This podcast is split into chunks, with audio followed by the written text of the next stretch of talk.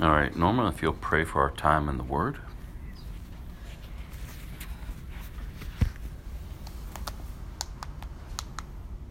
Lord Jesus, thank you again for, for this beautiful day, Father God, and for the privilege that we have, Father God, that we can come together as the family of God and worship you and honor you yes, in spirit Lord. and truth, Father God. Father, we are here today, God, because we realize, Father God, we know that you are God and God alone, that you are the true God. Hmm. We know that you are the Messiah, the Son of God, the Son of the living God, Father God. We are here today, Father God, because you have set us free from sin and death, Father. Yes. We are here today, Father God, because you have rescued us from darkness to your mar- and, and you and put us into your marvelous life, Father God. And we are standing in, the, in, the, in that rock that cannot be shaken, Father God. Thank you, Lord. And then, Father, we are here because because we love you, because you first love us, Father God. Mm. Father, we are here today, God, because we realize that you are the breath of life, the living water, the Thank one that can satisfy us, Father God, the one that say, "Come, come to me." Mm. Yes. And I will make all things new. Come to me, abide in me. Lord, we need you. Yes. We need you every single second. Without you, God, we are lost. Without you, we can do nothing. But with you, all things are possible. God, you are our strength. You are our comfort, our peace, healer, yes. provider. God, help us, Holy Spirit. Yes, Lord. Help us to walk according to your will. Help us to be your people. Help us to be your ambassador, Lord Jesus. Help us to abide in you every day, Lord Jesus. Father, help us to, to be bold and courageous, to tell someone about you, about your great love and mercy. Lord God, we hold the word of eternal life, Father God. We know that you are true. We know that you are the Son of God. So, Father God, this morning we come together to worship you, to honor you in spirit and truth, Father God. Thank you, Jesus. Lord, your word declares, as I've been thinking this morning, Father God, to love those who hate us to pray for those who mistreat us, Father God. Lord, they are your family, your sons and daughters around the world and even in this nation. They have been persecuted for your name's sake. We're standing right now in the gap, Father God, Father God, to pray for those who hate us. They need you, Father. Open their eyes to see your great love for them. They are your sons and daughters as well, Father God. And we should intercede in their behalf as well, Father. So we thank you, Father, that you have given us everything that we need to live a godly life. Yes. So we come together, Father God, right now this morning to say, Father God, speak to us Help us not just to be hearers of the word of God, but to be doers. How beautiful are the feet of those, Father God, who bring the gospel, who share the gospel. Father God, we pray this morning for our pastor. God is strengthening him as he's going to deliver the message that you already have planted in his heart, Father God. Continue to use him to be bold and courageous, God, that he will not ever, ever be ashamed of the gospel. And no matter what comes on his way, Father God, he will continue to stand, stand for truth. Yes. Because we know, Father God, that we are not wrestling against flesh and blood, against the principality, but we, Father, you have given us the light. You have given us the weapons our, our, our, for our warfare, Father God. So, Lord Jesus, please strengthen us in this hour for what is ahead of us. Father God, with you all things are possible. So we give this morning, this day, this time to you, Father God. Speak to us. Have your way. In Jesus' name, amen. Amen.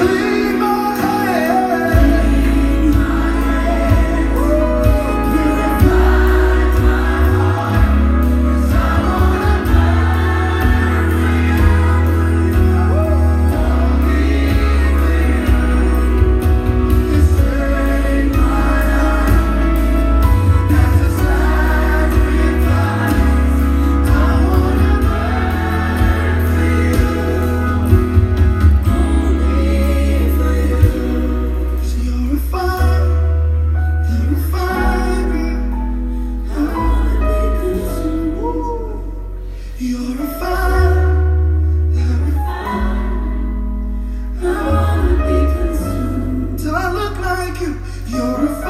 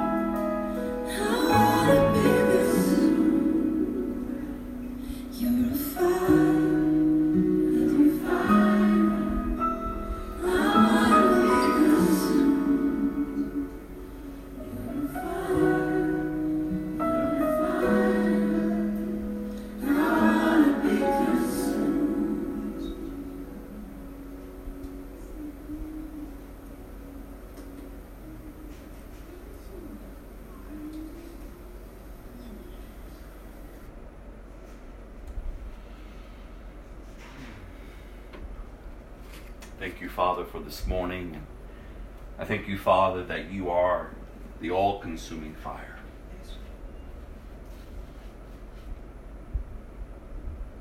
Thank you, God, that it's your desires that none shall perish, but all would come to the saving knowledge of you through your Son, Jesus. Such great love.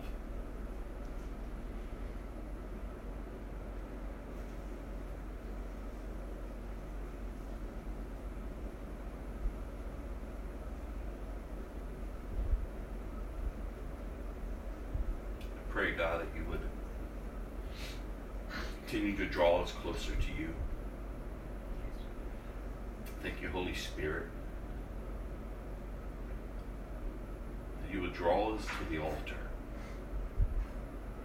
and that we would willingly lay our lives down, that we would desire to be a living sacrifice.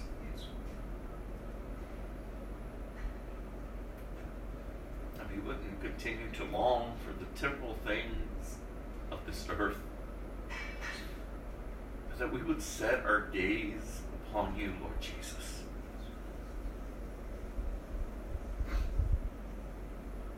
That we would abide in Christ. So, Father, have your way among us, Lord, and in us, through us, Father, I pray that we would be yielded vessels, children of the living God, and that we would live as unto Christ and Christ alone. So strip us, I pray, God.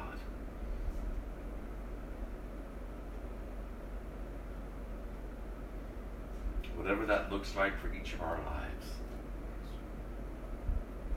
You are the refiner. So have your way, God, I pray. In Jesus' name. Amen. Ah, good morning. Good morning. Galatians chapter 6, uh, verse 7. Cannot mock the justice of God. So don't be misled. You can't mock the justice of God. You will always harvest what you plant. And as I've been sharing with us for quite some time now, are we really grasping this one verse? Don't be misled. Don't be carried away by false doctrines, false teachings. Don't be carried away by the things of this world or from the desires that are from within.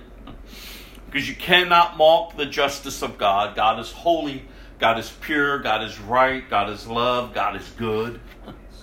Remember, there's no error found in God, the error is found in us. But God is pleased to reveal Himself to us through His Son Jesus, that we would come to the saving knowledge of who He is that we will forsake this life and gain life, eternal life through Christ. That we would abide in Christ, that we would receive the love of God, and realize that we were created for His love, not for His wrath. And that God was pleased to reveal Himself to us. That don't be misled the justice of God. You cannot mock the justice of God. You're going to harvest what you plant. You're going to reap what you sow. So if you're sowing to the flesh, to that old rebellious nature, that is what's going to be brought back upon you. But if you're sowing to that which is good, which is true, which is right, which is pure, which is holy, you know, the Bible says that we're no longer to be slaves to sin, but we're to be slaves to righteousness. Because we are to be people of God, that we are the people that have been transferred from darkness into light. We have been adopted. We have been engrafted into his family. We have been given the right to call him Abba, to call him Daddy. This is God, you. And yet, when we read, when we read Scripture, and oh, how I pray that you're reading Scripture, that you're meditating upon Scripture, that you're seeking to, to Him with your whole heart, that you're just not satisfied with a lukewarm life. But no, you want to be close to your God, to your Creator. And so as you seek Scripture, and remember, Scripture is alive and active. This isn't just a, a, good book of stories. This isn't just a historical book. No, this is the Word of God, the living Word. And it has been transforming lives forever. And it will continue to transform lives. It's the living Word of God. And so as you're studying and as you're learning of your God, as you're as you're walking in step with the Holy Spirit, as you're seeking a more intimate fellowship with Jesus, his word would be revealed to you. You will receive the insight, the wisdom, the discernment, and the understanding, and the power to apply it. And so, as you're seeking it, you'll see that the truth is what sets us free. Freedom that this world and nothing of this world could give. Peace, wholeness, nothing missing, nothing broken. Like being able to live how we were purposed from the beginning. We weren't meant to remain in the, in the state of rebellion. No, we are created for His love. We are created, remember, from the beginning, God's plan throughout all eternity is that He will have a people that He will call His own, and in return, they will call Him their God. Their God. They would live for Him, they will honor Him. They will respect him. They will love him. Remember the greatest commandment to love the Lord your God with all of your heart, with all of your soul, with all of your mind, with all of your body, with all of your strength. Like he transforms us. And so his word tells us that this is freedom, this is truth. And just as that revelation, that truth is revealed to us, he opens up our understanding that that is going to be what's going to the world, the system of the world, Satan, the enemy of the church, and your own very nature within you, your flesh, is going to war against that truth. You're going to be combated every single day, moment by moment by moment, step by step by step, trying to strip you of that truth. But we must remember that greater is He that is in us than He that is in this world and that we can stand, that we don't have to cave in, that we don't have to live in fear, we don't have to, to, to, to, to, to just crumble every time life blows up against us, but that we are able to stand and stand therefore then and move forward no matter what our circumstances are. Because God is good and He transforms us. Remember, the Bible says, how does He transform us? By changing the way we think. Jesus Himself says, you must be born again of a new nature. Of a new nature.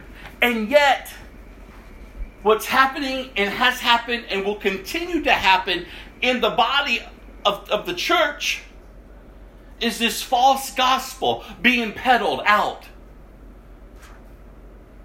so that the transforming power of Jesus Christ is not displayed to the lost. We're to be a new creation, holy, set apart. Everything that we need, the Bible says He's given us. We can live a transformed life. We can be satisfied with Christ and Christ alone. I mean, think about that. I want you to think about your own walk. I want you to think about each and every single day what you must face every single day just to live according to the truth and to whom you say you belong to. I want you to think about it. I want you to look at the condition of other Christians in your life. I want you to look at the condition of the church at large. Where's the hunger? Where's the desire for Christ? To live for Christ, especially because we, as the body of Christ, should be discerning the times. Because we know that right before his return, there's going to be a great falling away. the love of many is growing to grow cold. People are not going to want to hear truth. In fact, the church is going to be persecuted like it's never been persecuted before all throughout the earth. And that's what's happening in our day and age right now. And we've got to awaken to this concept that we are not to be a defeated people, but we have been a, we are a liberated people. He who the Son sets free is free indeed. Do you cherish your freedom in Christ? I mean, I really want you to ask yourself that question today. Do you understand what rights you have been given as a follower of Christ? Do you understand what you have received? What you have inherited? Not because of anything you've ever could do, but all because of what He has done for you. You can't come to church enough. You can't do all the good stuff enough to make God love you anymore. Because it's not about your works. He loves you because of Christ. He loves you because of Himself, because God is love. And He begins this work in us. He designed you, He purposed you. And I love this quote I want to share with you this morning. It's from this pastor from years ago. His name is J.C. Ryle. He says to be born again is to enter into a new existence, to have a new mind, a new heart, new views, new principles, new tastes, new affections, new likes, new dislikes, new fears, new joys, new sorrows, new love to the things once hated, new hatred to the things once loved.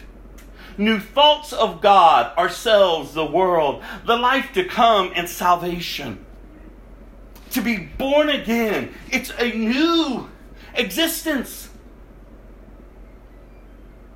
And I told you before, and I think I shared it with you last week, our every every single day that we have been gifted, we should be seeking Christ and asking him, how then now should I live? Because we're not to be living for ourselves. But we're living for him.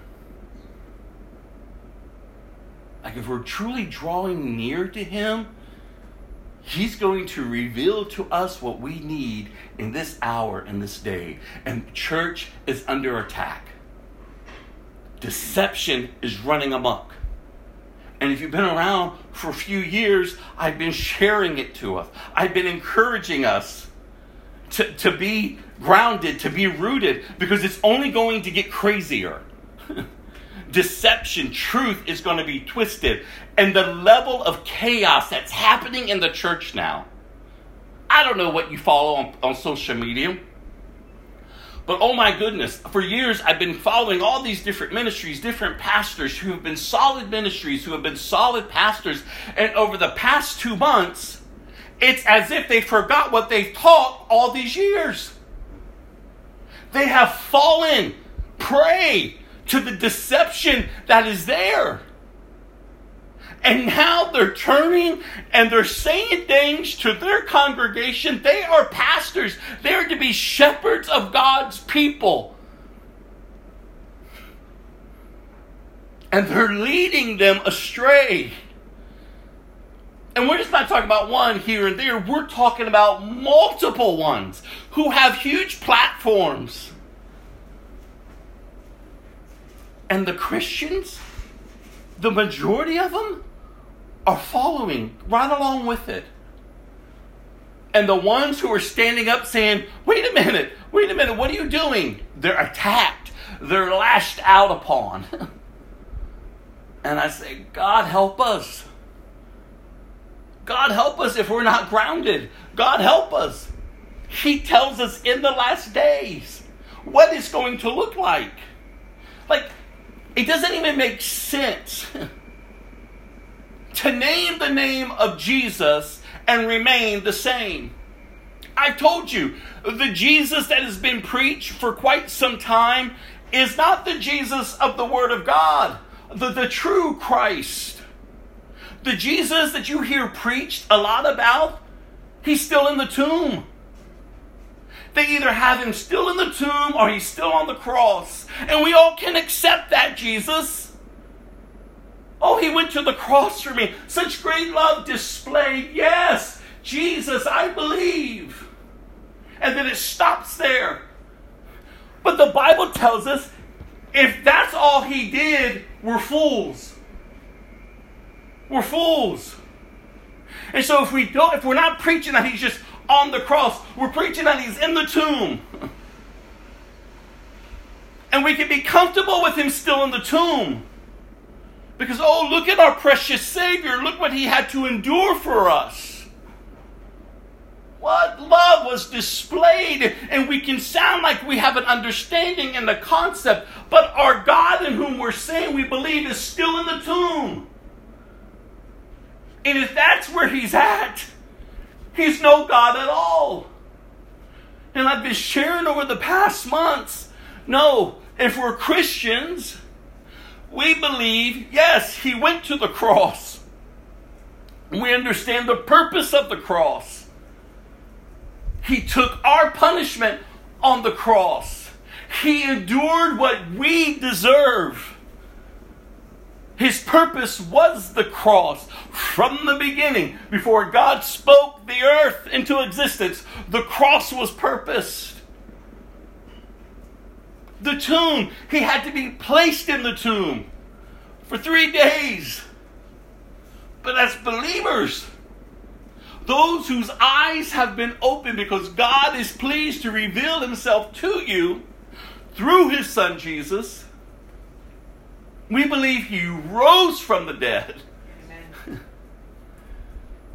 And that's why the Bible is very clear. You must have a you must have a belief and you must have a confession that Jesus Christ is the Son of God and that he rose from the dead. Not that he died on the cross, not that he was just buried in a tomb, but that he rose from the dead. And because he rose from the dead, we can be born again.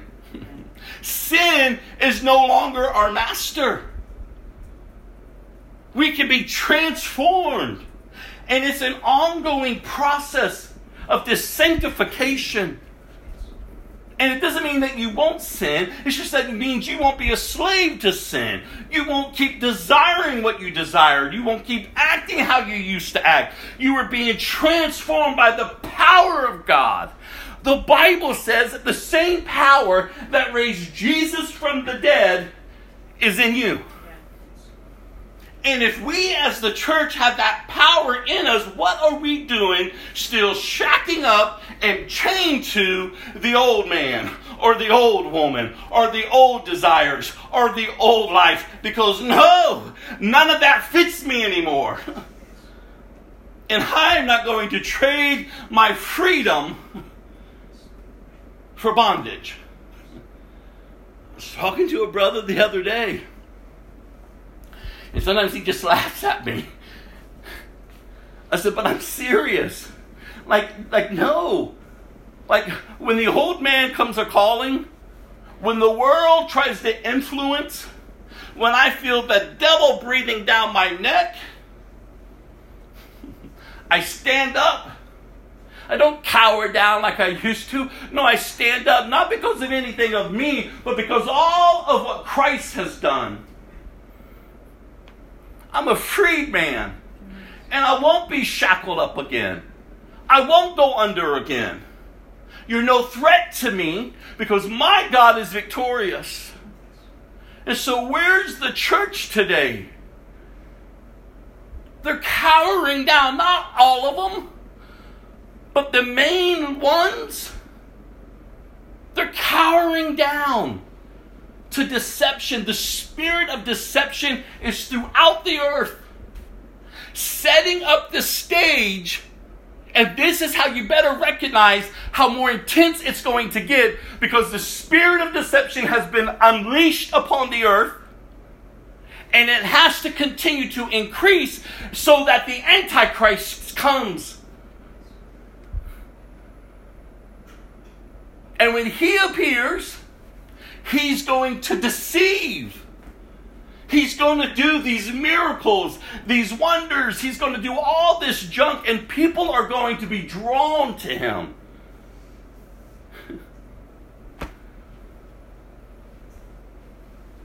But in the end,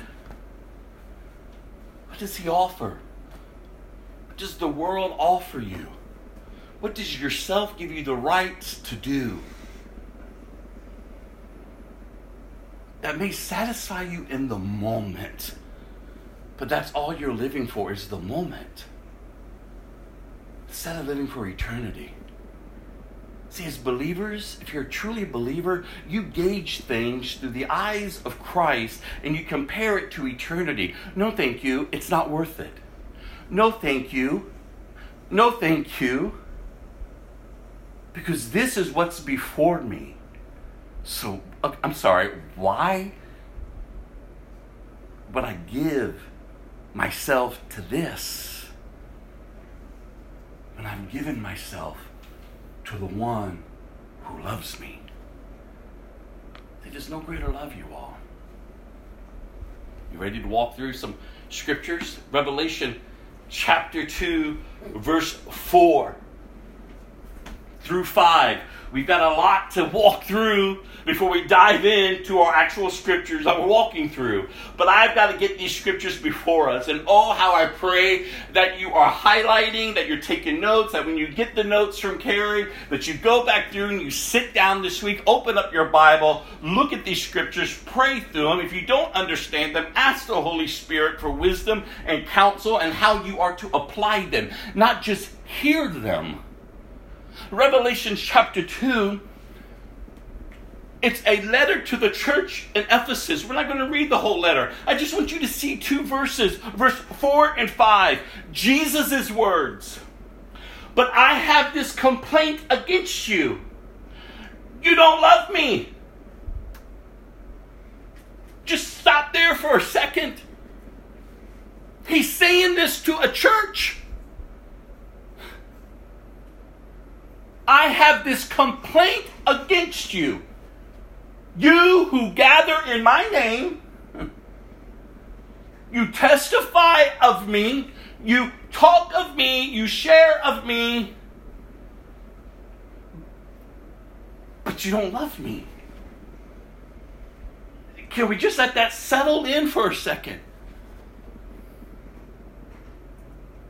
This is Jesus' words. Or each other.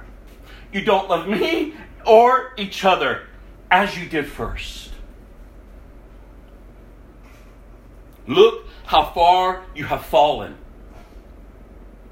Turn back to me and do the works you did at first. If you don't repent, I will come and remove your lampstand from its place among the churches. Return to me. And maybe you say, well, I never really had any first love, or I don't know what works that I've done that I need to return to. Well, then you need to come to Jesus. That's your first steps. Because he's talking to people who once said, I love you, Jesus. I'll follow you, Jesus. I'm yours, Jesus. I'm laying myself down at the altar, Jesus. It's all you, Jesus. And then, for whatever reason, the temporalness of life, the religious drew them first instead of a relationship. And they just held a form of religion, denying the power of God to transform their lives. These aren't people who, who didn't at one time love him. No, they loved him. They were living. There was fruit coming forth. And for whatever reason, they stopped. And Jesus says, Turn back to me and do the works you did at first. Repent. Repent. See, we can't make light of sin, you all. We can't make light of the bad attitudes. We can't make light of the words that are coming from our mouth. We can't make light of where we're allowing our hands or allowing our hands to touch. We can't make light of what we're allowing our eyes to fall upon. We can't make light of where we are allowing our feet to lead us. No, we can't make light of it because we understand how destructive it is. And we say, Oh God, Oh Lord, forgive me. I repent. And true repentance is turning away from. There's a sorrow you understand, like, oh God. It's not like, oops, I got caught, I'm sorry. No, no, no, no. Like, oh God. Like there's a deep sorrow. Like it's not funny anymore. It's destroying lives. And if you've been born again, you understand that. And if you've fallen away, you got caught up in the things of this world or the chaos or the insecurities of life or whatever, turn back to Him. See, that's why the Bible says we are to remain in Him, to abide in Him, that apart from Him, we can do nothing. Go to Mark 12. Mark chapter 12.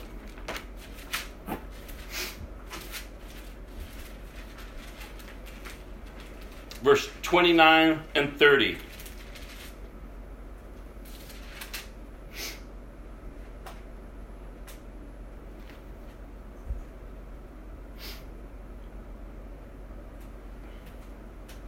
Jesus replied, The most important commandment is this Listen, O Israel, the Lord our God is the one and only Lord. And you must love the Lord your God with all of your heart, all of your soul, all of your mind, all of your strength.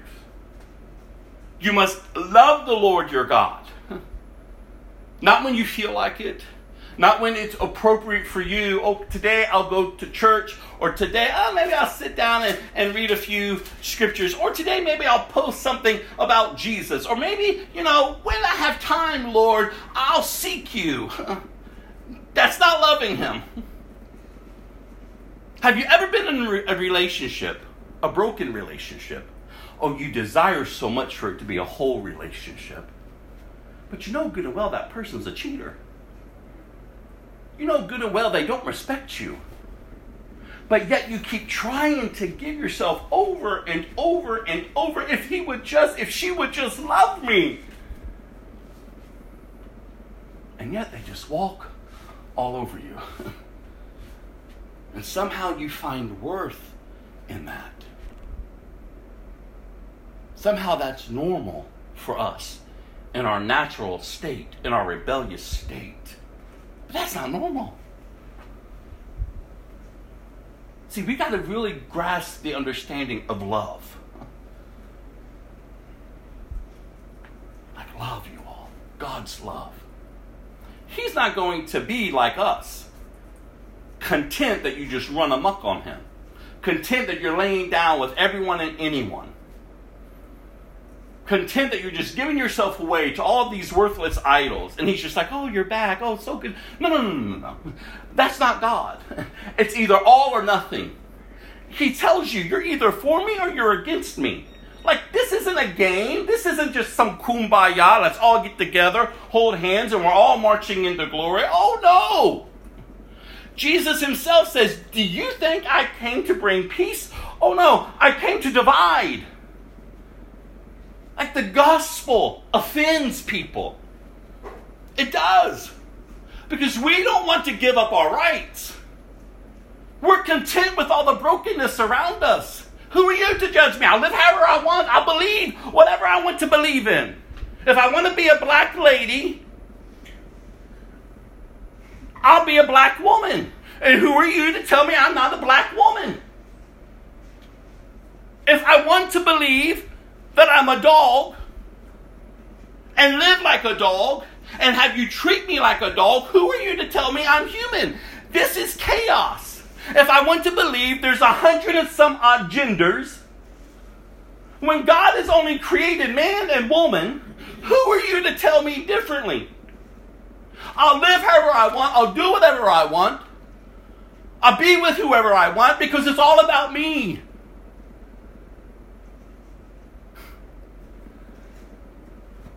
And how crazy is that?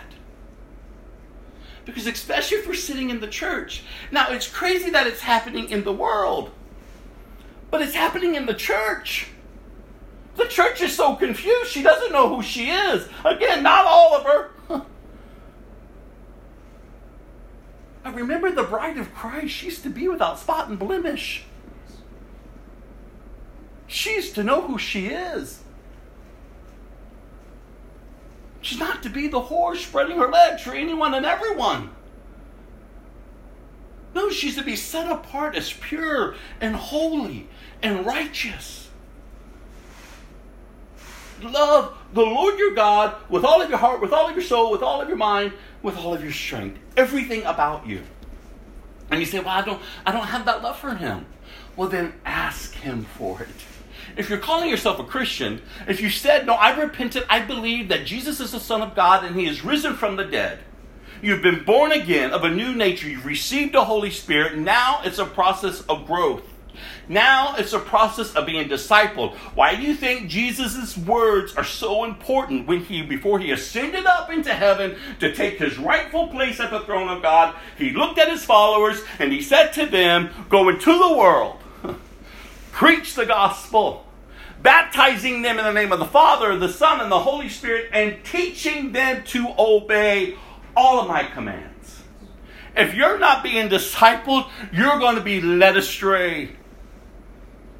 You're going to be tossed to and fro with every new form of teaching that's poppy, popular in the church instead of being grounded and rooted in truth. Love the Lord your God honor God. Go to Romans chapter 5, verse 8. Romans 5, verse 8.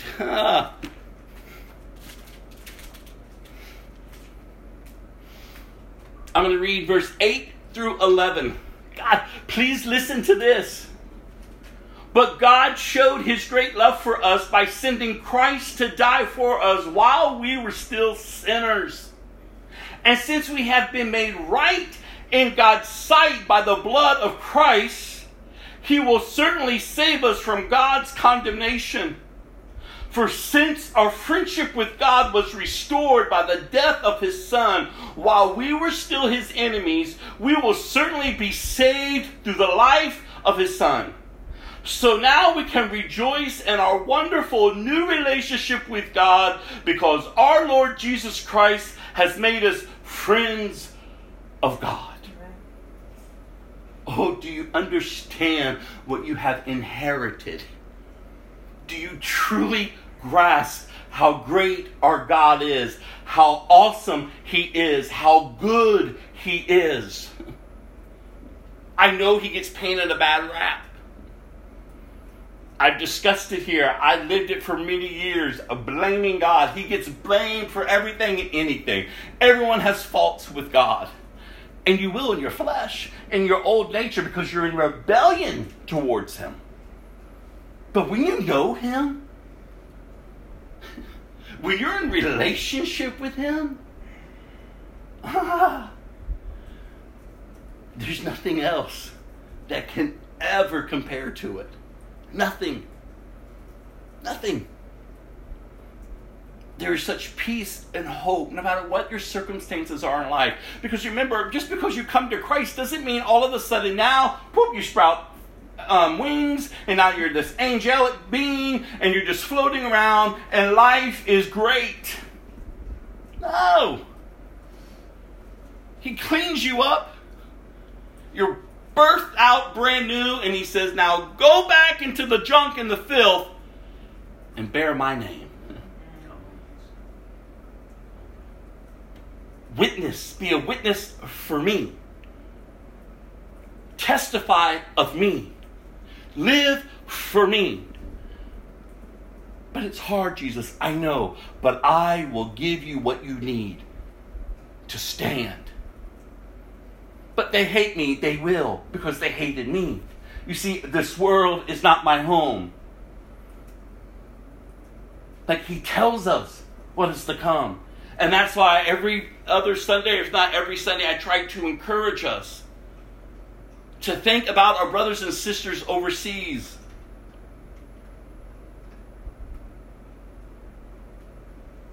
I mean, when I think about them, when I read their stories, when I hear their testimonies, I go, what would the church in America do? Well, I can see what they're doing already.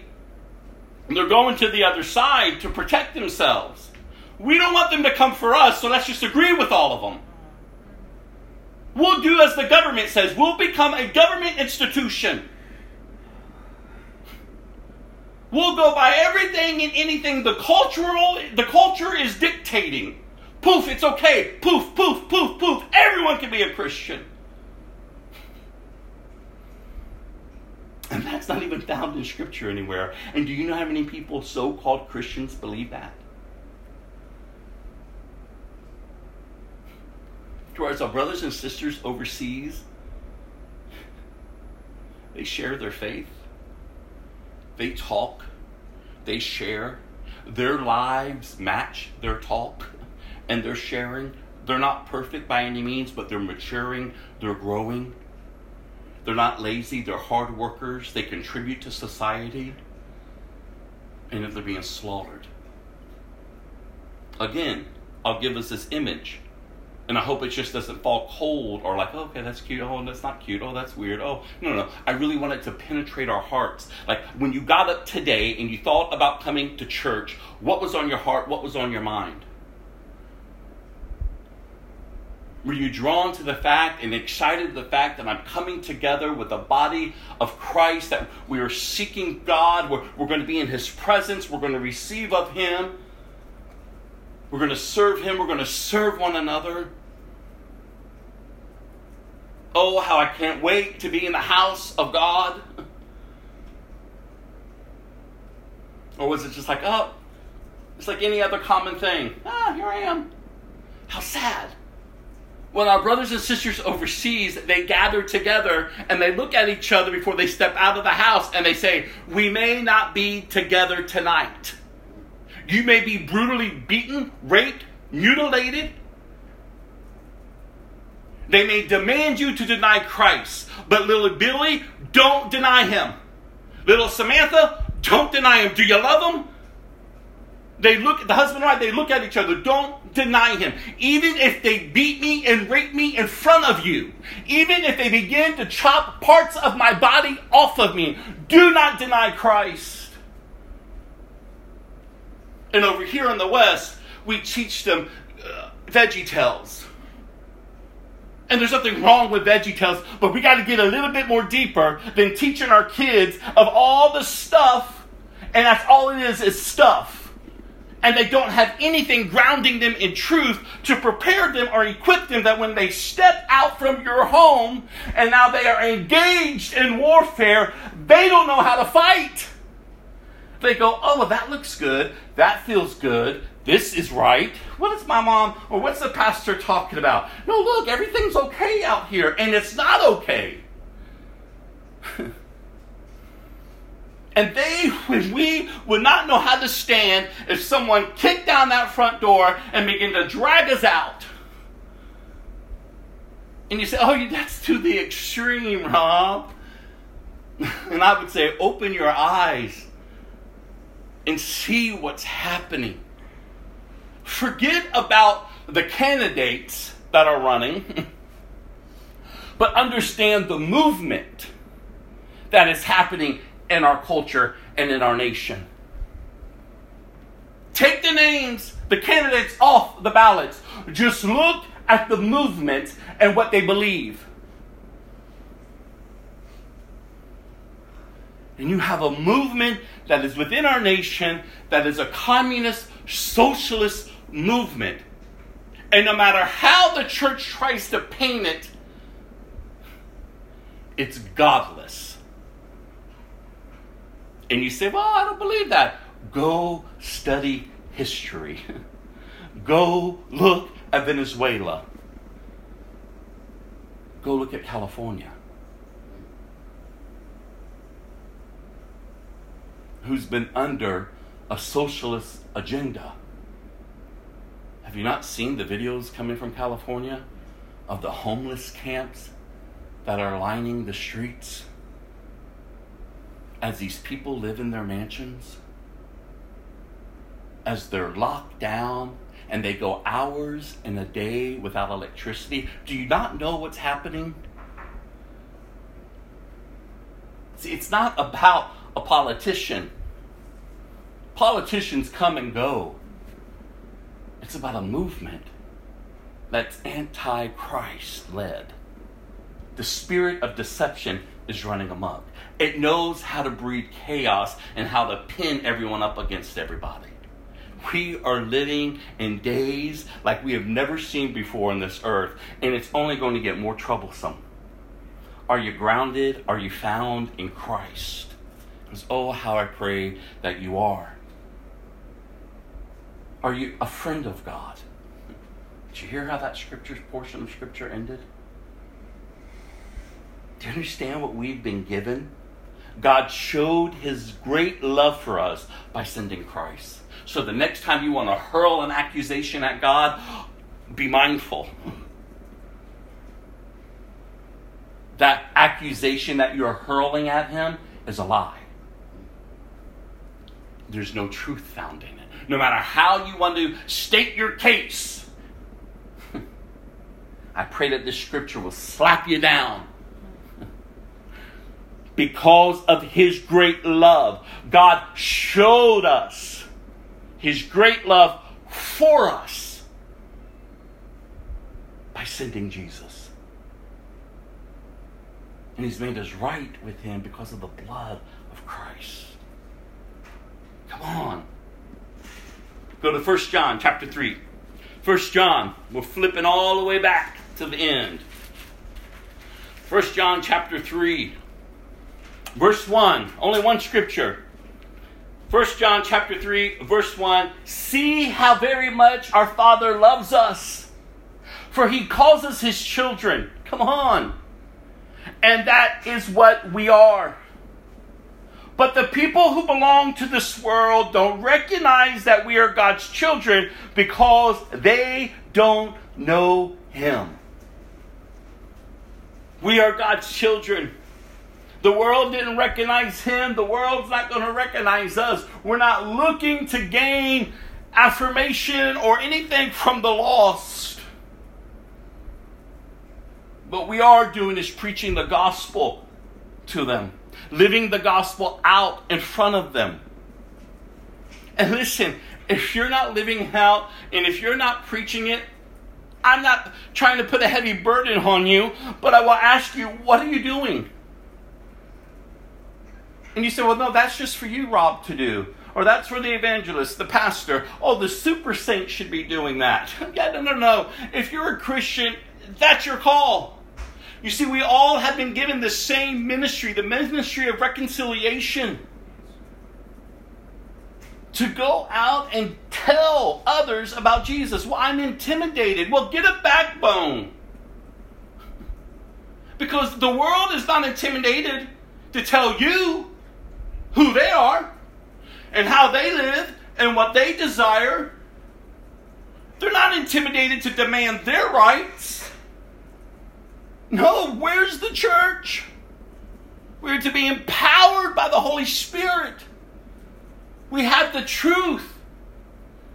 We are His ambassadors. And we can stand And we can know that He is for us. He's not against us. We're not going in, kicking down doors, beating people over the head with the Bible or with truth. No, we're not. That's not how we're doing it. We're not standing on the corner condemning everyone to hell. No, no, no, no. You just live your life and you just share the gospel.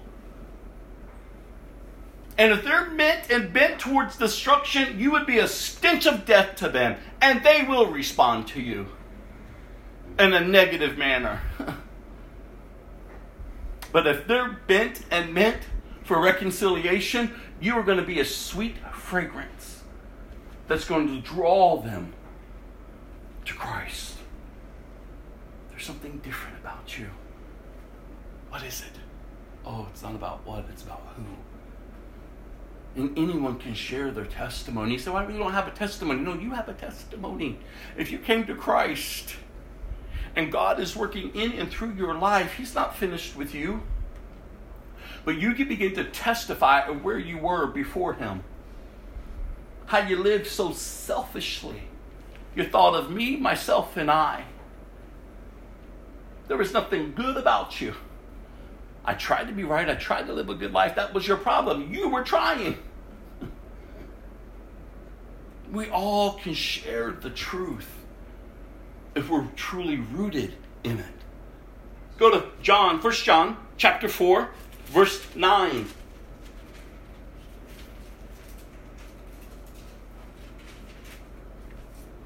God showed how much He loved us by sending His one and only Son into the world so that we might have eternal life through Him.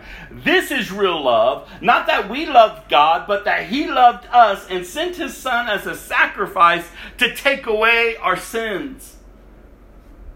Again, do you see who He is, what He has accomplished, and who we are in Him? And I know it's a very common phrase to say in church. I'm just a sinner. I'm just a sinner.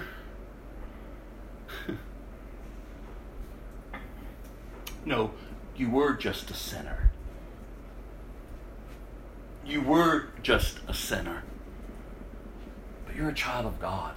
Could you imagine if the church awoke into truth and said, wait a minute, why are we claiming what Christ came to free us from?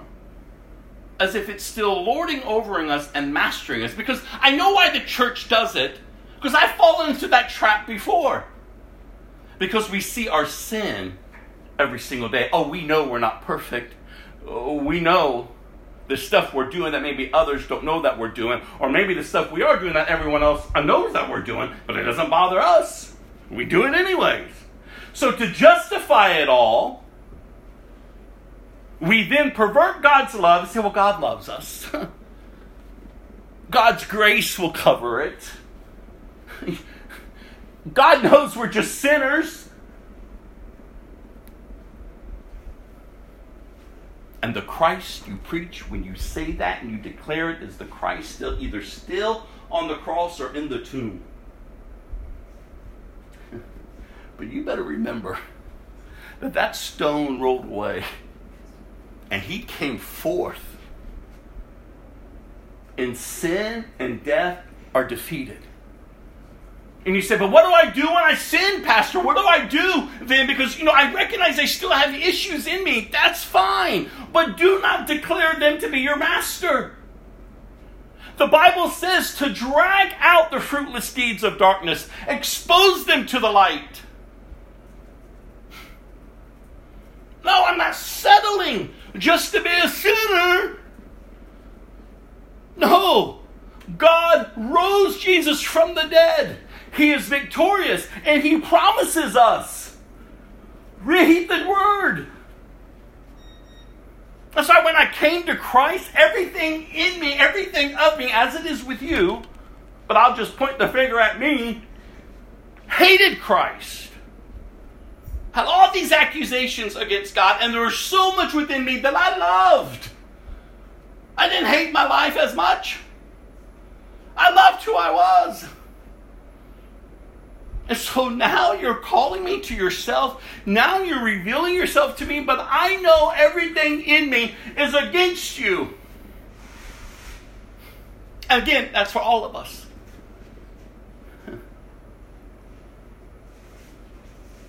So, who am I now, Lord? I know where I would go, what I would do. But, God, when I see your word and I stand and I look in the mirror of it, I don't want to be like it says.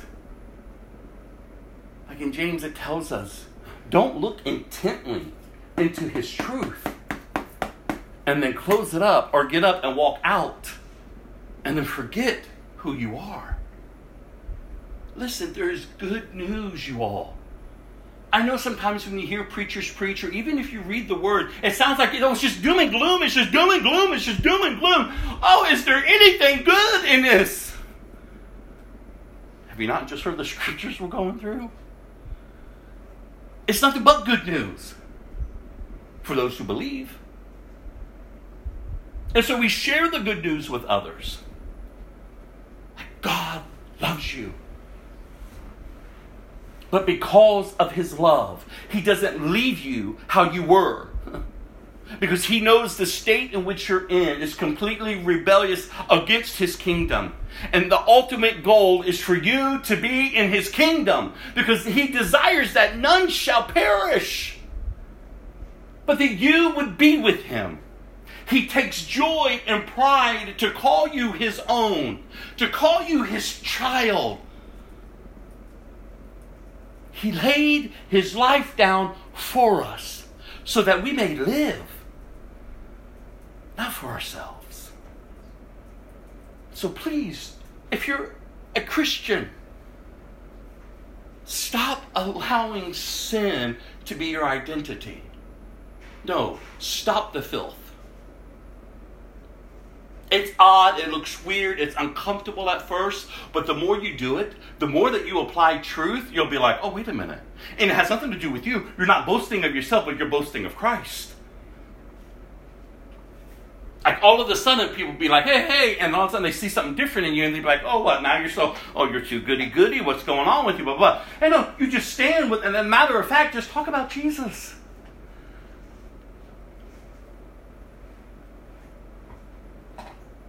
Just talk about Jesus, His truth. Like, remember, if you've been born again, you're of a new nature. And you're growing in this nature. It's not about church and the religious hold and, the institution that man has created it to be. Church doesn't liberate you.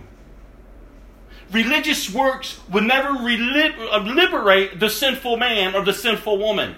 It keeps them down. That's the institution that the devil's running.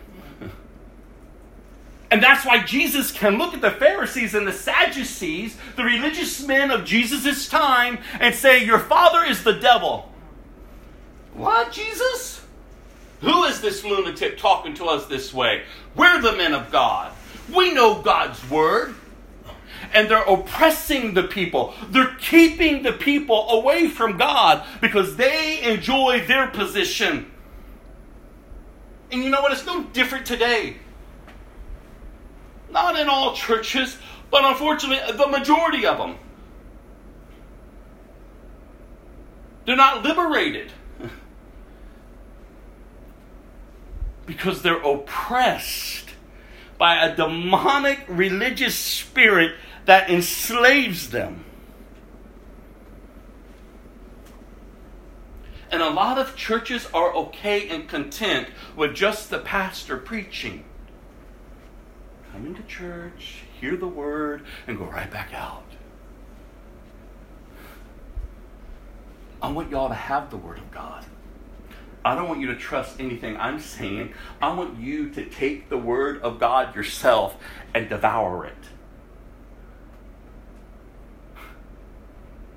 And that is, that's what it's been from the beginning. Remember Moses? He, he, he wanted God to speak directly to the people. And the people, they didn't want to hear from God. No, no, no, no, Moses.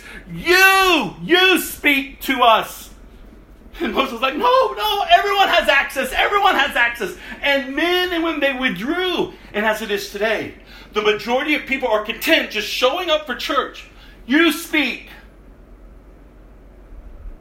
Listen, that isn't going to save you. Only Christ can save you. To truly believe, to have a, a- a- a belief and a confession that Jesus Christ is the Son of God and that He rose from the dead. Go to 2 Corinthians chapter 5.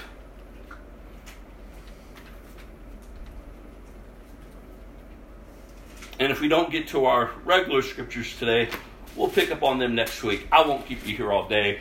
But I'm telling you, I need you to have these scriptures for this week. 2 Corinthians chapter 5, verse 14 through verse 15, and then we're going to jump to verse 17. 2 Corinthians 5, verse 14 through 15. Oh, please pay attention. Either way, Christ's love controls us. Since we believe that Christ died for all, we also believe that we all died, look at this, to our old life. He died for everyone so that those who receive his new life, oh God, please, will no longer live for themselves. Instead, they will live for Christ who died and was raised for them. That's a Christian. Again, you're living behind enemy lines. The Bible tells us that the flesh and the spirit they war against each other. You're always going to try to be tempted and drawn. Remember what I said earlier? When you get up, if you're saying you're a Christian, you've called upon the name of the Lord, you've been saved, you've been born again, the assault doesn't stop, it only intensifies. And that's why you better know who you know. Because it doesn't matter what hell throws at you, it doesn't matter what the world parades in front of you, and it doesn't matter what your desires, your insecurities, your past, your wounds try to define you, you say no to all of it. And you say, well, that may be easier for you, Rob. I'm having a really difficult time doing that. Well, then, if you're having a difficult time, go to Jesus. Get, get, account, get accountability. Call me, call someone who you know who will lead you in scripture and prayer. You know, the brother that I, I, I meet with each week, he says, I've sat in church my entire life and I've never heard this. Why is it foreign to me? I said, brother, your eyes are beginning to be opened. Like you have to apply truth.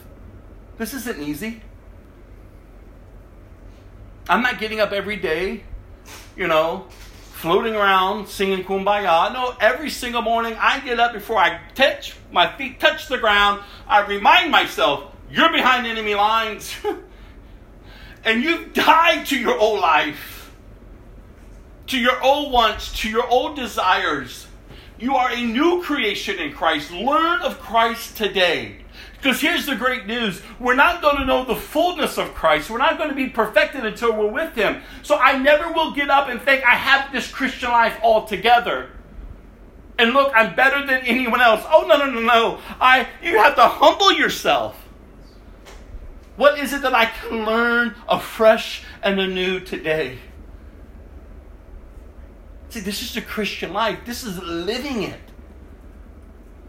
This is allowing the true living God to be God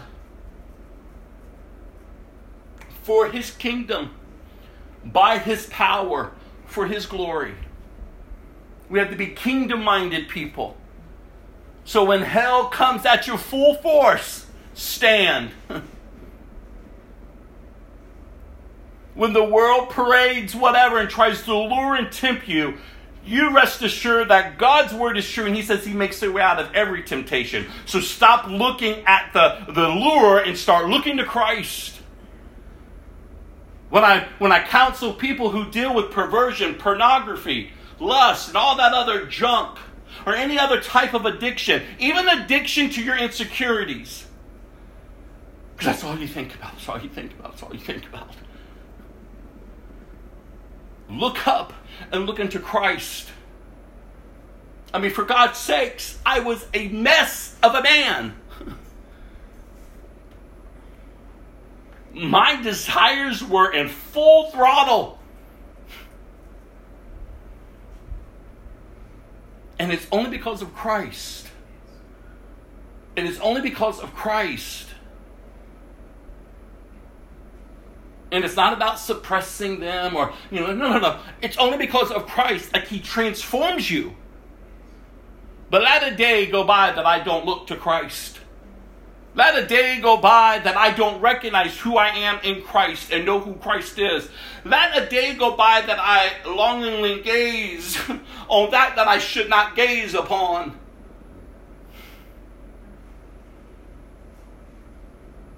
But he makes a way out. He makes a way out from a man who used to make his ways into dark, dark tunnels in a dark building loaded with hundreds of bodies that you couldn't even see, but just having every type of sex you can possibly imagine. Yeah. That's your pastor. That's who I was. My desires in and of myself, I wouldn't be standing here preaching the word of God, declaring freedom. My desires of every morning to get up and to take shots just to prepare me for my day roll a joint, pop a pill, just to get through the day because I just need to relax.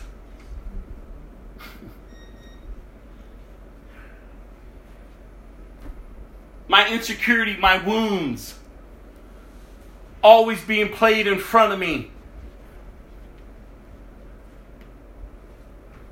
Thinking I found my true love. and I'm swimming in the pool and I get grabbed from behind and I get brutally raped by his lover as he stands in the room, living room and looks out. Oh, that played over my mind for many years, many years. I was 16 years old. But this is just your life now, Rob. This is just who you are now, Rob. This is just how you live. But that doesn't plague me anymore. The past, the insecurity, the wounds, the abuse, the desires, everything within is brand new. So now then, how should I live? As a friend of God, as a child of God, as one whom God loves and was pleased to reveal himself to me that I would know truly what life is. A whole. Nothing missing, nothing broken. God, everything in me screams that I'm still broken. But Rob, quiet yourself. Let me sing songs of deliverance over you. That's what the Word of God says in Psalms that He does. My nights are restless, God. My mind's a mess. I'm afraid my health is failing. Quiet, child. Quiet. You're just focused on the temporal. Oh, this life one day will pass. But when it does, you'll be in my presence. Shh. I've got you. Come on, you all. Are you in relationship with him? Like, do you know him? Because he intimately longs for you. Like, did you not just hear that verse? verse 4 and 5, or 14 and 15. Either way, Christ's love controls us. Since we believe that Christ died for all, we also believe that he that we have all died to our old life. See, that has to be your belief. he died for everyone so that those who receive his new life will no longer live for themselves Instead, they will live for Christ, who died and was raised for them. Verse 17. This means that anyone who belongs to Christ has become a new person. The old life is gone, a new life has begun. I mean, that's the great news. Like the old life is gone. Is it that simple? Oh, yes. Because every day you're believing it, every day you're confessing it, every day you're being transformed more and more and more to be Christ like. That you can live behind enemy lines in a depraved, crooked, and wicked, perverse generation upright. And walk with purpose, serve with purpose, love with purpose. Honor God in all that you do, all that you say. But I keep slipping up, I keep failing. Oh, What are you looking at? You're looking at you, you're looking at your failures, you're looking at you. Get over yourself. Look to Christ. Get up. The Bible says that a righteous man falleth seven times, and each time he gets up. Get up. That's why I always tell you, don't play this the, the weird condemnation. sh- Oh, I'm just a poor. I, I, I'm just. I'm not a good Christian. Or don't play and listen to the lies of the enemy telling you, no, this isn't for you. You can never be good enough. No, you better look up and say, yeah, yeah, yeah. I know I'm not good. I know in and of myself I am a wicked sinner and rebellion towards an eternal God. But because of His great love, I don't know, do you preach yourself happy? Because you ought to be. Because the majority of our words, we're tearing ourselves down, we're tearing each other down. Could you imagine if you got up today and instead of being consumed by everything and anything else, you're consumed by the love of God? It doesn't mean you live this weird, flaky life. No, you are living in reality. But your reality does not define you. Like, I can live in the midst of all of this craziness because I know in whom I belong to. I'm a dead man. And dead men have no rights. Dead women have no rights. Well, then what I'm going to do, I really enjoy this. I really like this. I really this, this, and that. There's so much more in Christ, you all, that's better. You're settling for the created. And you're clinging to the created because that's what the flesh likes. That's what the rebellious nature likes. Like, I want this still to define me. Okay, you can. That's your choice. But do you understand that longing, that craving is only dragging you to death? It's only dragging you to wrath. And that's not what God has for you. God did not create you for his wrath. But if that is what you choose, uh, then so be it. 2 Corinthians 6, just a couple verses down, uh, verse 1 and 1 only. As God's partners, we beg you not to accept this marvelous gift of God's kindness. Oh my goodness. Highlight this, circle that, and then ignore it. You, you can't accept it like, oh yeah, like yeah, yeah, yeah, and then get up and live like nothing you just heard or accepted is truth for you. You can't ignore it. For God says, at just the right time, I heard you. On the day of salvation, I helped you. Indeed, the right time is now. Today is the day of salvation. Today is the day of salvation. Like right now. Don't ignore it, accept it. And again, don't play the weird game. I'm not good enough. I'm never going to be good enough. Stop hearing the lies of the enemy and start believing the truth. It's the truth that will set you free, you all. And every time I read this scripture, I hear the scripture, I remember this testimony I heard years ago of this mother who stood on the platform.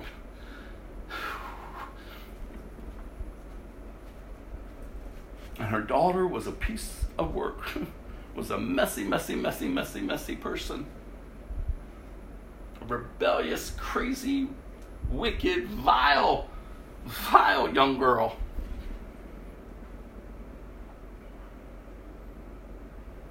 She finally came to church. Remember Pastor Johnny from Faith Assembly? I don't know if you remember him. But he was preaching. Man cannot change you, you all. Only the power of God. And when that young girl was sitting there that night, the power of God hit her. She heard truth. She wrestled with it, but she accepted it. And she went to the altar and was born again.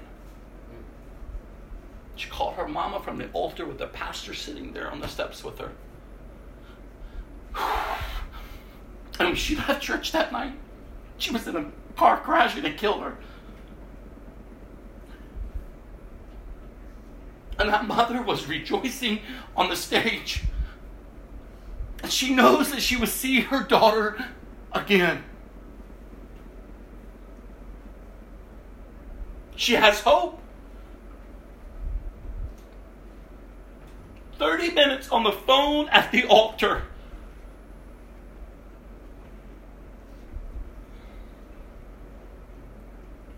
And she slipped in eternity, embraced by God, experiencing His love instead of being separated from Him. Not because He's a bad God.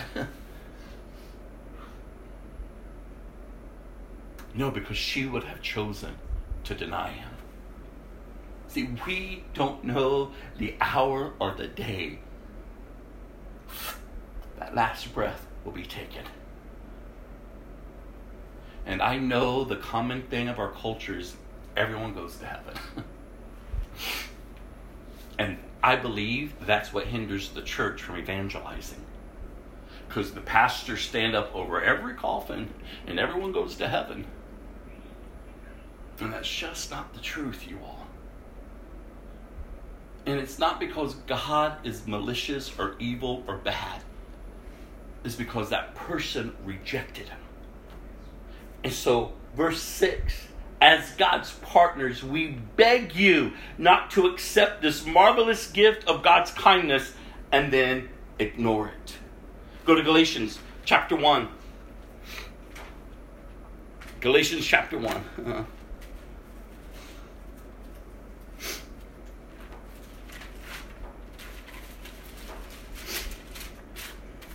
Don't worry, I'm coming to a close. Galatians chapter 1, verse 6 and 7. I am shocked that you are turning away so soon from God, who called you to himself through the loving mercies of Christ. You are following a different way that pretends to be the good news, but it is not the good news at all. You are being fooled by those who deliberately twist the truth concerning Christ. We just heard a lot of scripture on God's love. We just heard a lot of truth being laid out before us. God is pleased to reveal himself to us. He longs for that intimate relationship with us. And this church received the good news, and then all of a sudden, Paul is hearing they're living crazy. They're starting to believe lies. They're starting to try to add to things as in saying that Christ didn't do enough. They started hearing false, deceptive teachings and believing. And so Paul says, I am shocked that you are turning away so soon from God, who called you to himself through the loving mercies of Christ. You are following a different way that pretends to be a good news. And I wanted you to see this scripture today because I'm telling you, like if you're not seeing what's happening, oh, how I pray that your eyes would be open. There's a lot of deception that is taking place in the church. I told you, mainline pastors, solid pastors that I have followed for years, ministries that I have followed for years, they have abandoned faith over them eh, just within the last two or three months. all of a sudden they're putting stuff on social media, they're preaching things, and you, and if you're rooted in Christ and you know truth, you go, well, that's odd. Surely he didn't just say that. And you go, oh God, do you know how many people are following that deceptive truth? And that's why even Jesus tells the religious leaders listen, you travel as far and wide to win converts, but you're making them twice as much as the son of hell as you are. You're turning them from truth, you're turning them from me. And so Paul gets wind that, wait a minute, something's going on in this church. And he's got to step in and remind them, wait a minute. Remember the love of God, the mercy of God. The gospel in which you think you are following is not the gospel you received. Go to Galatians 3, verse 3 through 5. How foolish can you be after starting your new lives in the Spirit? Why are you now trying to become perfect by your own human effort? Have you experienced so much for nothing? Surely it was not in vain, was it? I ask you again Does God give you the Holy Spirit and work miracles among you because you obey the law? Of course not. It is because you believe the message you heard about Christ. You see, when I talk to you about freedom, when I talk to you about being liberated, you have come to an understanding that in and of yourself, you would not seek to be holy. You wouldn't seek to follow Christ. But when Christ is revealed to you, you're drawn in, you're born again, you receive the Holy Spirit, you start being feeling a little bit uncomfortable in your old life and your old flesh. You realize, no, God, you began this work in me. You are faithful to complete it. I'm the work of your hands. You say that you will not neglect the work of your hands. You know everything about me, and you love me. Even though when I was a complete, horrible, wretched sinner in total rebellion, you loved me. And so my faults and, and, my, and my flaws, they don't move you not to love me anymore. No, you love me. But I'm not going to remain stuck in them because I've been liberated and I know what freedom is. Like, I'm not just going to try to do the good works to keep a relationship with you because that is exhausting. And I remember years ago when I fell into that pattern. You know how I fell into that pattern? Because I was around church folks, religious folk. Everything about church and the Christian discipline wasn't wasn't wasn't a freedom. It was, oh, I have to. Oh, you're not praying enough. I'm not fasting enough. I'm not, I'm not studying enough. Not. And everything about it became works, works, works, works. And your Christian life isn't about works.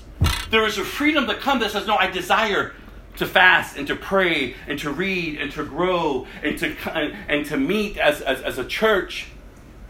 I'd say it's freedom. I desire it. And even the days that my flesh may war against it, no, no, no, no, flesh, you're getting up because you're not in control anymore. And you just grow and you just mature.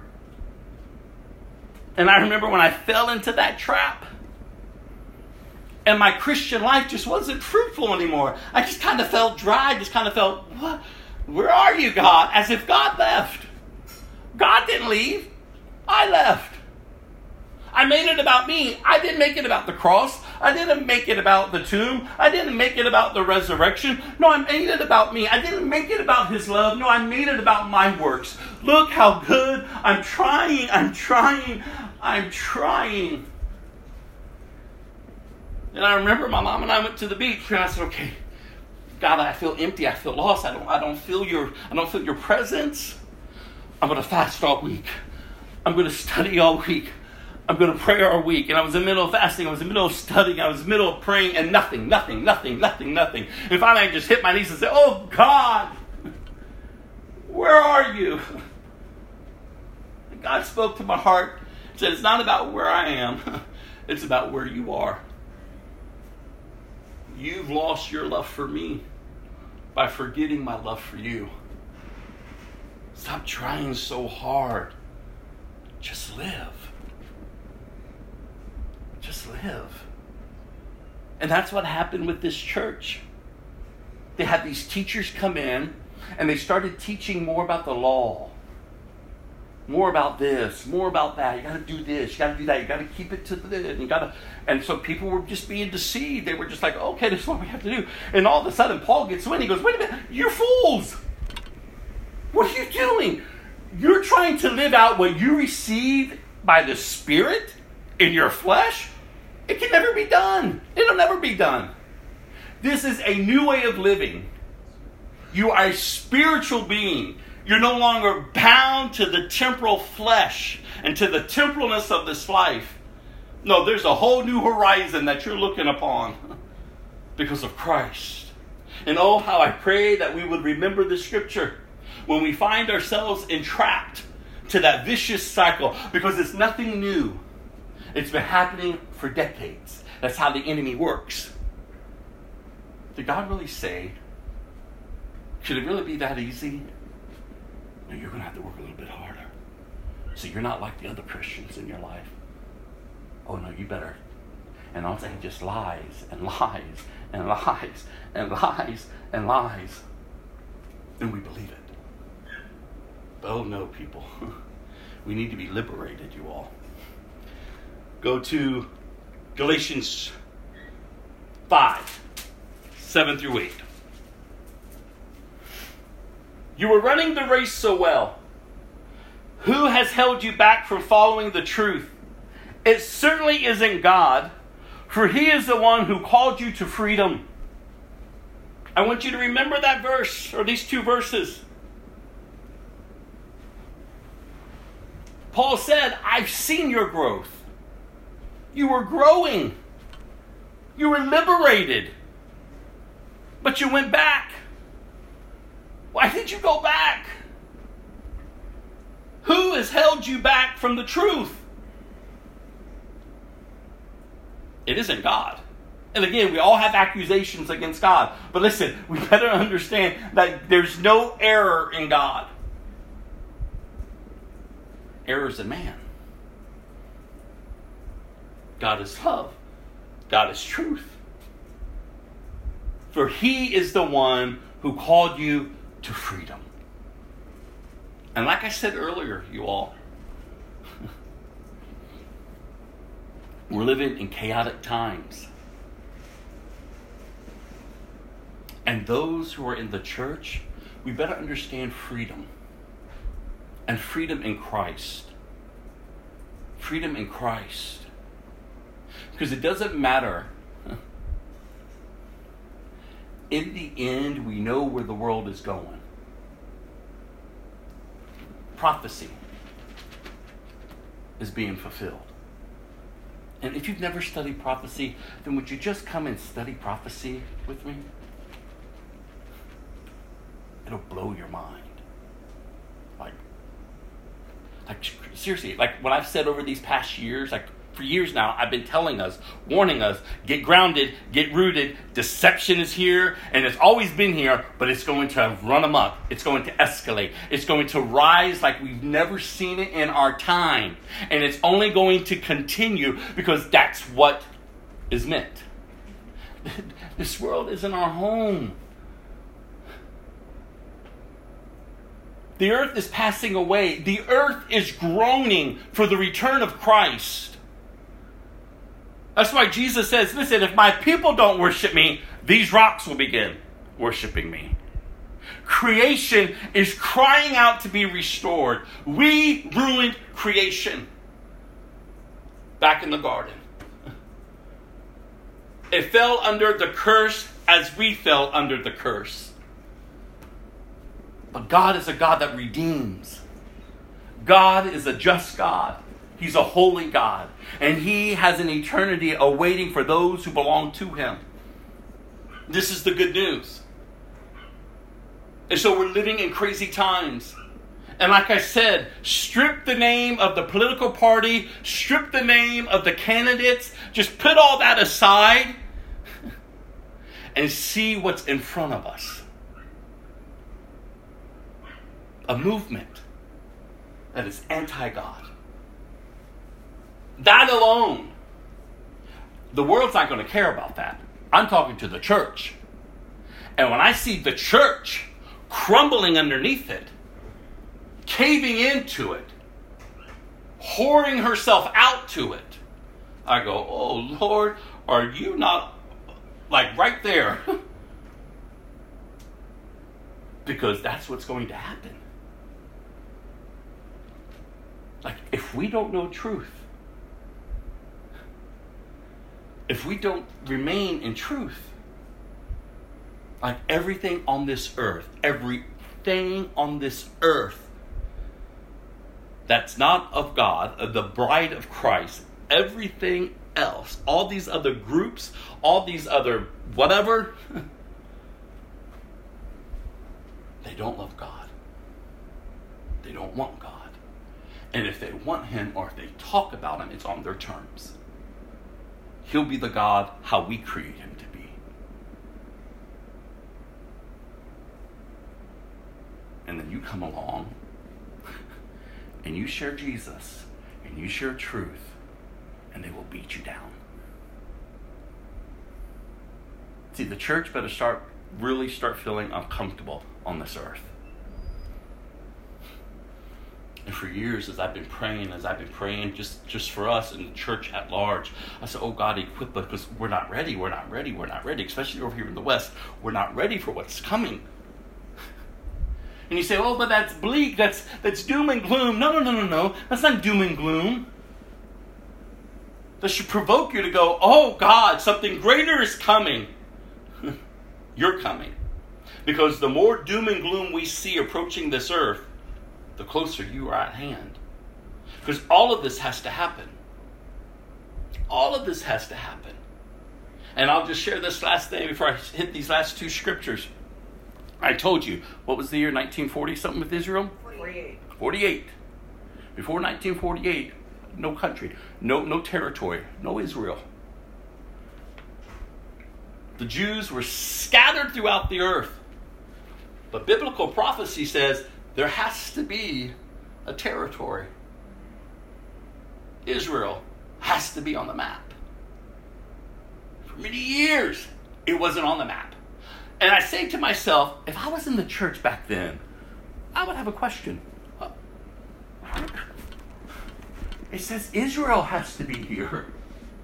And thus, for us to, to really long and know that Christ is returning, there has to be an Israel. It's not even on the map. But biblical prophecy tells you oh, it's coming back. It's coming back. And when it comes back, Scripture says, when Israel, poof, appears, everything begins to escalate. His return is near. And in 1948, in one day, it's never been done ever before on the face of this earth. In one day, the United Nations, poof, Israel, on the map. And then if you study from 1948 up until now, and even days to come, you will see the signs of the times. And we just want to play church. We just want to be like, oh, uh, I'm a Christian. I'm a Christian. oh my God. I said, God help us. Like, listen, there's so much more, you all. And that's my hope for today, is that you would really grasp there's so much more to your faith. There's freedom, there's hope, there's encouragement. You're loved by the Almighty God. And your past and even your present doesn't have to define you because God is greater and God is good. Go to Galatians. Uh, I'm in Ezekiel. Go to Galatians. Did I read um, 7 and 8? I already read, right? Yeah. 5, 7, and 8. 13. So now we're going to move to Galatians 5, chapter 13, I mean, uh, chapter 5, verse 13 through 25.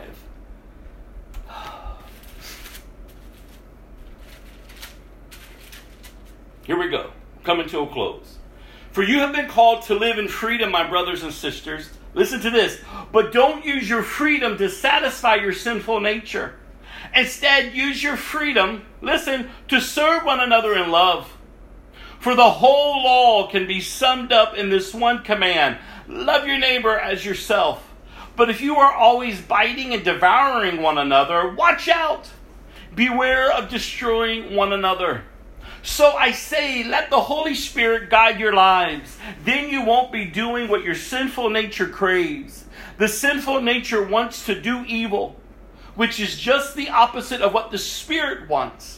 And the Spirit gives us desires, look at this, that are opposite of what the sinful nature desires. These two forces are constantly fighting each other. So you are not free to carry out your good intentions. But when you are directed by the Spirit, you are not under obligation to the law of Moses. And before I go on, I want to lay out this understanding. Whenever the law of Moses is preached, without pointing to the gospel of Jesus, the law of Moses only condemns. Because that's what the law was meant to do. But the law points to Jesus. Because remember, Jesus says, I didn't come to do away with it, I came to fulfill it. Because there would be no created being apart from me that would be able to fulfill those laws. But I fulfilled them. And in me, you're safe, you're complete, you're whole, you're loved, you're treasured.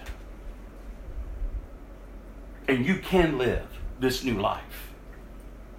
Because how horrible it is to say, all through Scripture, you can have a new life and then continue to come to church and church and church and church and not experience the new life. What a crazy God we would have then. Well, why are you telling me I can live, but I'm just constantly enslaved? No, no, no. If you're a Christian, you have been set free.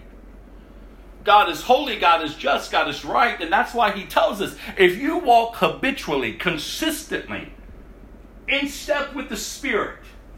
Remember, He says, I have to go away so that He will come, the Holy Spirit. He's going to be your teacher, He's going to be your guide, He's going to be your counselor. And if you walk in step with Him, guess what? The Bible says you won't gratify the desires of the flesh. Because when the flesh comes from calling, it can't compare to what you have received. That's why, that's why I said earlier, you're not going to trade your freedom so quickly. I can't know. Oh. It's of no use to me. I don't want that. I've got Him. I've got all that I need. I'm content. I'm at peace. I am happy. Life is going chaotic around me. It's okay. Peace is within me. And so we get this picture that they're warring against each other.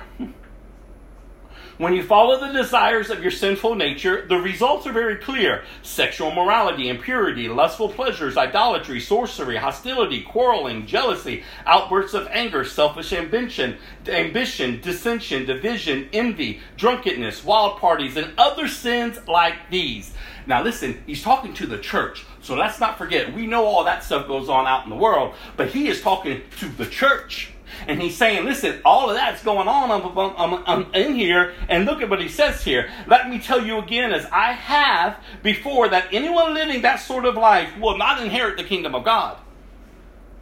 Because these people became so content because they listened to a false gospel that we could just live however we want. And God's grace, God's grace, God's grace, and God's grace. The more we sin, the more grace is going to be revealed. This is the crazy teaching they were believing. And so Paul had to kick open the doors of the church and say, listen, what this shall we say? Shall we continue to sin so that grace may abound? Certainly not. Don't you know that if you died with him, you've been raised up with him into a new life? Like, remember who you are in Christ. This is the works of the flesh. This is what comes out of one who is still enslaved to the sinful nature. But you are a free people. So let me tell you, he says basically, but the Holy Spirit, verse 22, produces this kind of fruit in our lives love, joy, peace, patience, kindness, goodness, faithfulness, gentleness, oh, and self control. There is no law against these things love, joy, peace, patience, kindness, goodness, gentleness, self control. This is what's being grown and matured in you. You're not going to be perfected until you're with Him. So here's a piece of advice. When you are facing, and you will face seasons of great, intense battle, don't beat yourself up. Just ask the ask God, what do you want to grow me in? Do I need to love more? Maybe I need more self control. God, I'm not patient. You're revealing that to me. I'm losing my peace. I'm not being gentle. I'm not being kind. And sometimes it's both. All of them, maybe, all at once. But always seek Him. What are you growing me in? Because this is what you produce in my life. And I want to love better. I want, I want to be filled with joy. Because maybe I'm just lacking it. But God, I'm sensing it. And you're speaking to me. That's why I've always told you when you're going through trials in life, don't ask to get out of them so soon. So many times our natural instinct is to pray, "Oh God, take me out of it, take me out of it, take it, stop it, stop it." No, no, no. You better want to, you want to stay in it until you get all you need to mature and to grow. To step take a step forward. See, your Christian life is a progress of being of moving forward. It's not stagnant. It's not stumbling backwards and remaining backwards. That's why Paul tells the church listen, stop laying the elementary foundations of Christ over and over and over and over and over again. You say, what's the elementary foundations of Christ? The same elementary foundations of Christ. Okay, God, it's, it's that basic knowledge of Christianity, it's the basic knowledge of Jesus. And we have to constantly lay, no, no, you ought to be teachers by now, but you still need to be fed. You have to be ones who are laying on of hands. You ought to be the ones that are experiencing this and this and this and this, the greatness of God. But we have to stay back here and keep spoon feeding you. And that's not how it should be. Yes, when you're a new babe in Christ, you need to be spoon fed until you're able to take the spoon yourself and then go to the meat and start chewing on the meat. You start knowing who your God is and you start recognizing wait a minute, I've been lied to my whole life, but God has been gracious and kind to reveal himself to me. Oh, what a great God. Last verse John chapter 5.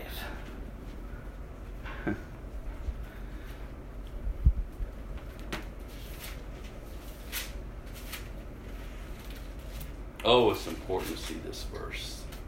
And again, I pray that y'all will take these scriptures that you're going to receive and just sit with them. And if you have questions, call me. If you can join us Wednesday nights, come Wednesday nights, join by a video call. Like you need to go deeper into the Word of God in order for it to truly begin to start transforming you.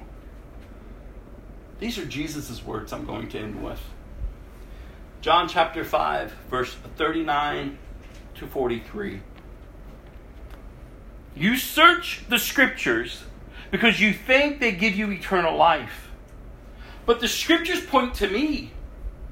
Yet you refuse to come to me to receive this life.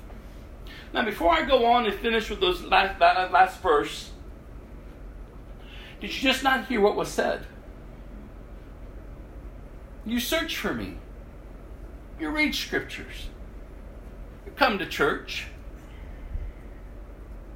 but you're missing me. Because everything you're doing, everything you're reading is, is, is pointing to me, and yet, and yet, you refuse to come to me to receive eternal life. Now, you said, what's, okay, Rob, what are you saying? I've been parked on this scripture all week. Like, who is hindering people coming to Christ? Who? What? Who does Scripture say? You. Not God, not Satan, not your friends, not anyone but you. God is pleased to reveal himself to you. God is pleased to step in and say, Here I am, through my son Jesus. This is my great love for you. Would you come? Would you receive of me? Would you repent? Would you turn to me and give me your life? I will satisfy you. Salvation is found in me and me alone. You will be born again.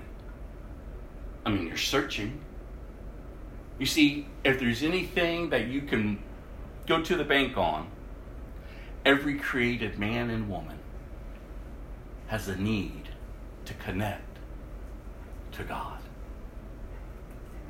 Maybe not the true God, but a God. Why do you think idols are created? Why do you think false religions are formed? We give ourselves over to stones, to metals, to, to wood, to no belief at all because I'm an atheist. But yet you're believing against what? against a God. And people search and they go and they learn and they do all this stuff just to try to connect to some form of deity. And God Himself says, Listen, here I am. Here I am. It's as simple as that. I love you. I've sent my son for you. Like, he's taken your punishment. He's gone to the cross. He rose on the third day. He defeated sin and death. He has liberated mankind, those who would believe and receive. Yet, you refuse to come to me. And I've sat this week just praying and weeping over the scripture and weeping for people. Because as deception is mounting more and more on the face of this earth, there will be many who will still say, He's not God. I will not follow him. Okay, he went to the cross, he went to the tomb, but I will not believe that he rose from the dead, that he can make a difference in my life. See, even in the book of Revelation, where all hell is hitting this earth, there's still going to be people on this earth that's going to raise their fists to heaven and cry out, You're not God. Yet you refuse to come to me. He goes on, Your approval means nothing to me because I know you don't have God's love within you. For I have come to you in my Father's name, and you have rejected me. You see, that's the end. Bottom line, it's not God rejecting you, it's you rejecting God. Again, it's not God rejecting you, it's you rejecting God. My past, my pains, my wounds, my insecurities, my everything about me is more important to me to cling to, to hold to, because I can identify with all this than some mumble jumble, some good wishes, some old man in the sky. Then stay stuck in your past that dictates your present, that ultimately will lead you to a future of destruction. Because all of it feels better to you than to receive the love of God, who says, Listen, I've stepped in, I've redeemed you, I've paid the price. You're mine if you would just believe. Believe. That's what Jesus talks about a simple, childlike faith. that He is the Son of God and that He rose from the dead. It'll change your life, it'll transform your life. So before we have communion, I'm going to play this one song. and then I would just ask that the song just be sung over you. Then we're going to take communion for those who want to take it. But we do communion as the body of Christ in remembrance of Him. That's what Jesus says. Do this in remembrance of me. Because there's going to come a day for those who are in Christ that we're going to take it together with Him. And so we do it in remembrance. And maybe you say, but I don't feel like I don't feel good enough to take it. Did you not hear anything today? It's not about you. Now, the Bible says, search your heart before you do take it. You just don't want to make light of it, because then you can reap damnation on you. the Bible says. But so you do want to search your heart as the song is being played. Confess any sin that you know. Maybe you're sitting here today and you're not a follower of Christ. Well, then accept Him in this moment. And you said, Well, don't I need to be led in a prayer? No, you just got to believe. You just got to believe. I pray with people when they need that. But the sinner's prayer is not a, what saves you. Your belief and your confession is what saves you. You say, What do I say to God? Just what you've heard. I'm a sinner. But I believe. I may not fully have it all together, but God, I believe. I believe that you are the Son of God and that you rose from the dead. And I don't know how that's going to transform me, but God, I believe it will. And I'm trusting you. And in that moment, in that moment, you receive everything that God has for you. And that's why you take the steps of being baptized. Baptized again, baptism again isn't this mystical thing. It's just a statement. I'm dead to self and I'm alive in Christ. It doesn't mean I'm perfect, I'm the best Christian that ever walked the earth. Yeah, no. It's just the outward signal of a death and coming back to life. And then you need to be discipled. You need to be discipled. Because man says, but that's what Jesus' words. Go preach the gospel, baptizing them in the name of the Father, the Son, and the Holy Spirit, and then teaching them to obey all my commands. So if that's what you need to do, do that. And then take communion for the first time like you've never taken it before. But either way, if you want to take it, it's going to be passed out. I'm going to play the song. I'm going to close this in prayer, and then we'll done for the day. But Norma, would you come pass out the communion? And if you wouldn't mind um, taking it downstairs too. But let the song encourage you as you spend time in prayer.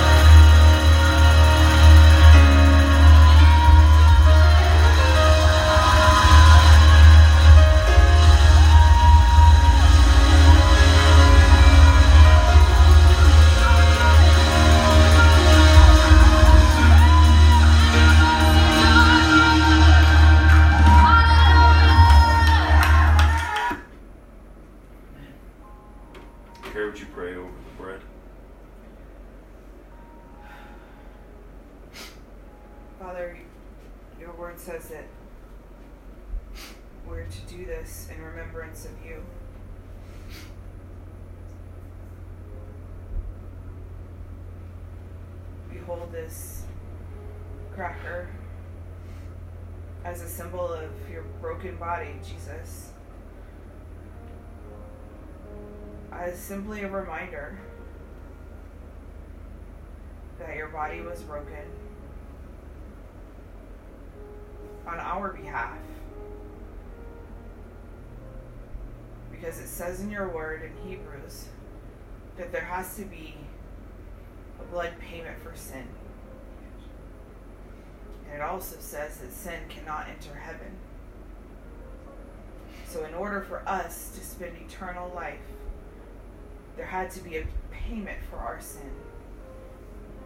And so we hold this cracker, Jesus, in remembrance of that sacrifice. So that as we live our lives, there is a hope that we would remember that our life, that a life was given for our life, so that we can walk in freedom and in victory from sin and from death. Because we know, Father, that Jesus died for us. But as we were reminded today, he is not dead. He conquered sin and death. And we believe because on the third day he rose and Jesus, you sit at the right hand of the Father, and the Bible says that he is interceding on our behalf.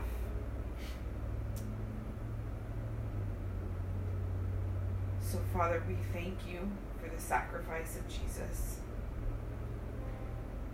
And we do this in remembrance of that. So that when we go, and when we live, and when we put our hands to something, and when we go to speak, and when we go to make decisions, may they honor you and honor that sacrifice. We do this in remembrance of you. In Jesus' name, amen. Take the bread. Norma, would you pray over the cup?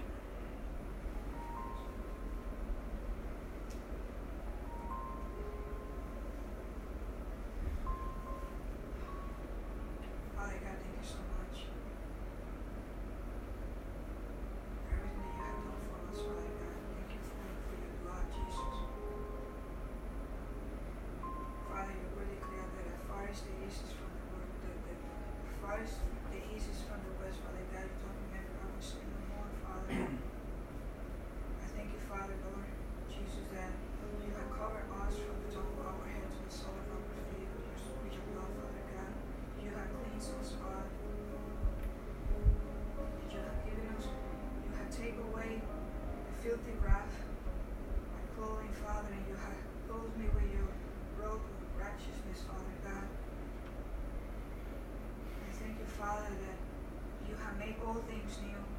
Yes. Jesus, I thank you so much that, you love us first. No greater love than this, that made it down his life